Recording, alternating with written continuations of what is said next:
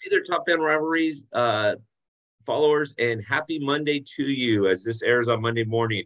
Uh, hope you guys are having a great drive to work or wherever you're watching this. Hope you're enjoying it. I've got a returning face to the clubhouse, one that's going to talk a little bit about the American League East, a team that we've talked about before. So, John, how are you doing? Welcome back in the clubhouse, my friend.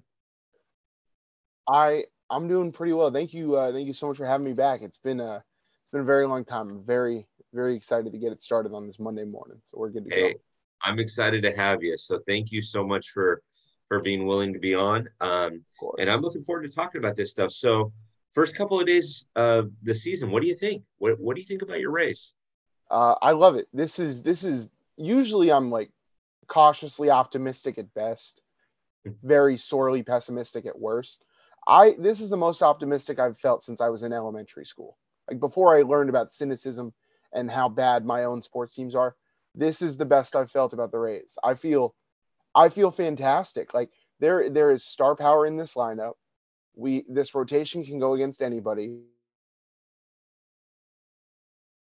They're going to be good despite employing, you know, mailmen and plumbers. It's it's going to be it's going to be effective whether you realize it or not because it's just how the Rays play baseball. Um, the uh, the season as a whole is really cool. I like the increase in steals. I like seeing the small ball around the league. I, I'm I like some of the changes that have come to us over the offseason so far. Okay. Okay. So let's let's talk about that. Where do you think your strong points are? Where do you think your your weak points are? Where do you think your weaknesses are at? I think I mean I would say the weaknesses at this point is slugging. I think I think like I said the um the one through five, one through seven, one through eight for our rotation will go against anybody at any point this season. I feel so good about that. The bullpen will be fine. The the the the lineup as a whole is well put together. We have the same as always. We have our platoons. We don't have guys that have carved out roles for the most part. There's only a handful of guys that are going to stick at their position every single day. But but with that platoon, there's a bit of redundancy. There's a lot of guys that do sort of the same thing. Um, we're, we're we're not going to strike out a ton. We uh, like Yandy Diaz has I think the seventh lowest chase rate in the league last year. That is the theme is sort of carried through the lineup. We're not going to chase a lot. We're also not going to elevate them. A lot of singles, a lot of low launch angles, and a lot of small ball played by the Rays this year. There, there will be home runs, especially if like guys like Brandon Lowe can get back to form and Wander Franco can recognize his potential. But as a whole, I don't think we'll be near the top of the American League in home runs, if I had to guess. Okay, that's uh, you know that may not be a bad thing because everybody's trying to hit the five run home run right now. It feels mm-hmm. like and so that may not be a bad thing for you guys. Take that and run with it, my friend. So the the Rays have sort of made their mark as being ahead of the curve since 2008, since the Rays stopped being the Devil Rays. And I, I think part of that being ahead of the curve is with the shift coming down, putting the ball in play is more fruitful than it has ever been. Yeah. With with like I, I went to opening day. It was my first opening day ever and there were back-to-back uh, hits up the middle that would have been right into the uh, what would be a third baseman there if there was the shift last year, and it was back-to-back RBI singles. Like the the Rays are going to command the zone as hitters. They're not going to chase, and they're going to put the ball in play as well as any team will. And I think putting the ball in play is a recipe for success with the new rules. I like it. I like it. Like I said, it's that small ball mentality, not trying to hit the five run home run, you're good to go there. So I like that. It's it's tough to have that small ball mentality too. You can't and this is not to knock the big spenders because the Rays are clearly not that, but it's it's tough to ask a guy in the Yankees lineup to bunt unless you're like the eight or nine hitter. Like, could you could you imagine telling Josh Donaldson to lay down a bunt? No hate to Josh Donaldson, but he's a he's a grizzled veteran at this point. He wants to go and he wants to swing for the fences, and who can blame him? But it's not always the best thing for your team in that situation. So it's it's tough to have the level of buy-in needed to play like true small ball. I think the Rays have. Okay, so that being said, who do you honestly who do you think needs to have a, a stellar season or a good season really for the Rays to be successful? What who does it need to be? Uh, I'm going to tell you the same thing I told you last year, and it's even more important this year. It's it's Wander Franco. He is it it the season does not ride on him as much as I feel like it did last year. He is not the entire offense. He is not the hope and savior of the franchise that we thought he was going to be last year because there's less pressure on him. There is still there's there's more pieces in the lineup. More guys have grown. The pitching staff is somehow better than it was last year. But Wander looks healthy, and he ran last year. He he's been fantastic at the plate. I think he has an RBI and a double in all three games so far this year. He's he's been great. So if if we take a guy that was hurt last year and played half the games and still averaged two and a half WAR or still had two and a half WAR, and you let him be healthy and play every day at shortstop, the sky is the limit. That's six, seven, eight. Uh, that's the best shortstop in the American League potentially. Like there's that is a real possibility. And having a guy like that on the Rays, who we've sorely lacked for so long, like a, a face of the franchise, perennial all star, all star starter type guy, that would be immense to have, not just for team success, but team morale. To have a guy getting us in the national spotlight, a guy getting us talked about. Because everything you hear about the Rays is very surface level from the media. Just, you know, the Rays will be good and we don't really understand why. Having a guy like Wander Franco sort of be electric and draw eyes to the on field product is huge for the success of the Rays this year and for the next, what, 11, 12, 13 years of that mega contract life in the franchise. And I think he will be the one to bring it optimistically. I agree. I agree. I I listen. In order for you guys to win, you guys are going to have to have breakout uh, breakout seasons by guys like it's. So so tell me. You just led me into my my my mm-hmm. question of all questions. Tell me where you think you're going to fall in the in the American League East this year, and tell me why. So here, this is the part where the cautious optimism sets in. I, I feel good. I feel good about second. I think I think we are one of the more talented teams. I think talent wise, the Orioles are one of the most talented teams in baseball in two years. I think the Blue Jays are immensely talented. And then I think the Yankees have a consensus top two, top three guy in baseball. Uh, and then Boston, I I, I feel good about Boston being last. No offense to Boston, but I think I think if we're second, it's either the Blue Jays or Yankees in first. Um, but like true true predictions for the AL East, it's tough because we don't play the division as much as we used to. With with the way baseball did the schedule this year, it got easier for all or for all five teams in the division because we're going to cannibalize less. We're we're going to go of us are, and it's going to be tough. There there is a reality where every team in this division has 80 plus wins. Like it is it is possible.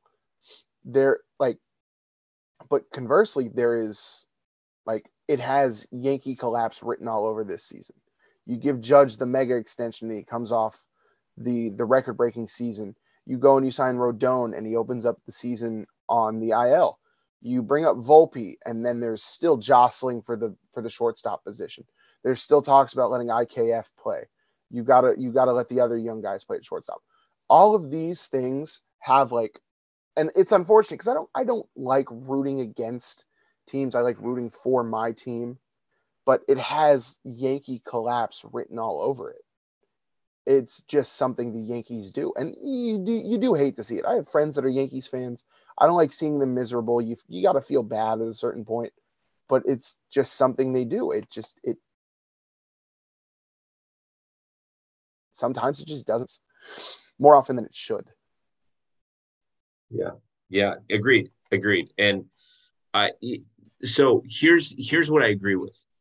It's unique with you playing all other 29 teams. Mm-hmm. It's very unique because, and no disrespect to these teams that are going to be in rebuilding mode, but you play, you're going to play teams like the Marlins more. You're going to play teams like the um, uh, Diamondbacks who looked good this weekend against the. Dodgers, but are they going to hold that? Uh, they're going to play the Pirates. You're going to play the Cubs. You're going to play the t- some of the teams that are exactly abs- absolutely rebuilding, which you wouldn't have normally played Mhm. right? The the Nationals, right? So I mean, for you guys, it's a benefit, but the Yankees, the Red Sox, Exactly. the, exactly. uh, you know, the, the Orioles, you know, Mhm. they also do They're that. so scary. They're and so, so, scary. so yeah, It's- it's it is I you know it it's gonna make for fun baseball. And Oh yeah. a baseball purist in me says I'm I only want the National League to sure. play the National League, the American League to play the American League, but it's gonna be fun when Right. being you know being a Dodger fan, for example, if it's the dog days of summer, we need a couple of wins, and we're going to go into to play the Detroit Tigers, who we normally wouldn't Right. play. And again, no disrespect to the Tigers, but hey, if we've got six games with them in in a week and a half, that could help a lot. I mean, we're in sole possession of first place, and it's you know largely because we opened the season with the Tigers at home. No, Yep. once again, no disrespect to the Tigers. Love Miguel Cabrera, love the Tigers, and every Tigers fan I've met, but they're realistically a hundred loss team this year. Yeah. So so to open the season with them at home, I think the run differential was like twenty two to three this series.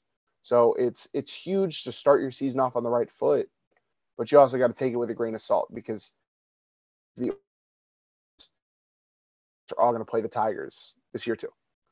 So it, Yeah. we took we took the games we could get, we controlled what we could control, and then we just have to hope the Tigers fight back against everybody else. Yeah, yeah, absolutely, absolutely, yeah. But- and I'm again, I love your approach to it. I love your your view as being cautiously optimistic. Mhm. I mean, to be. me, that says everything, everything to everything. Okay, Mm-hmm. and and I like that approach. So, um, yeah. So, I'm I'm I'm excited. Your division is the only division in baseball, I think, where all five teams in that division could be playoff contenders and will be over 500. Mhm. I mean, I think the It's- Orioles will do that. I think the Red Sox will do that. I think you guys will do that. Mhm. The Yankees as well, and obviously the the Blue Jays. Well, it, it's unfortunate that we're going to spend the whole season as a meat grinder just for whoever whoever gets through it to lose in the uh, championship series to the Astros. That's that's the real unfortunate part is that the Astros the Astros are going to the World Series again. That's, that's, oh, that's you the will fact make of the matter. some of my Astro fans very very happy for saying that. it's it's realism. Yordan Alvarez is